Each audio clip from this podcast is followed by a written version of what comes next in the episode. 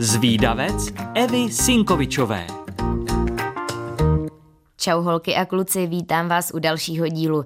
Také jste už zvědaví na tu dnešní zajímavost? Tak pojďme na to. Tušíte, co je to mineralogie? Jde o vědeckou disciplínu, která studuje vlastnosti minerálů, třeba jejich chemické složení, barvu a tvrdost, pak také jejich vznik a místa výskytu. Je součástí geologie a má úzké vztahy s chemií, fyzikou, geometrií a matematikou. Tahle stará věda tedy zkoumá nerosty, což je jen jiný výraz pro minerály. Nerosty vznikají přírodním procesem bez zásahu člověka. V přírodě je známo skoro 6 tisíc minerálů a každý rok je objeveno přes 100 dalších. Můžeme je dělit na primární a sekundární minerály. Ty primární vznikly ve stejnou dobu jako hornina, které jsou součástí. Ty druhé pak vznikaly až chemickým zvětráváním nebo přeměnou z primárních minerálů. Pokud bychom je dělili podle obsahu kovů, mohli bychom je rozdělit na rudní a nerudní minerály. Ty rudní obsahují využitelné kovy a většinou se těží v dolech. Ty nerudní naopak kovy neobsahují, anebo jen kovy nevyužitelné. Takové minerály se používají ve stavebnictví, sklářství nebo třeba v chemickém a energetickém průmyslu.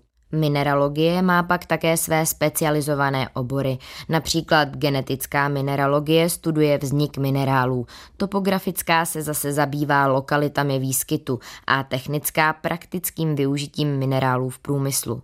Pokud ale nejste odborníci, je celkem těžké poznat pravost minerálů. Každý minerál má totiž jinou přirozenou barvu, kresbu, tvrdost a další vlastnosti. S jejich poznáváním je to stejné jako se sbíráním hub. Člověk se to naučí jen časem a praxí.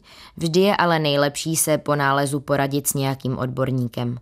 Pokud nechcete ztrácet čas pátráním po minerálech v přírodě, ale chcete si je prohlédnout, tak vyraste do Národního muzea, kde je mineralogická sbírka, která je dokonce jednou z nejstarších sbírek muzea. Zajímá vás tohle téma? Sbíráte třeba nějaké minerály? Dejte mi vědět. Moji milí zvídavci, pokud chcete o mineralogii někomu vyprávět, ale nestihli jste si všechno zapamatovat, tak nevadí.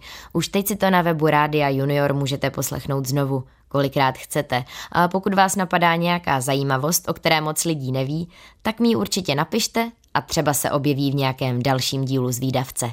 Tak ahoj! thank you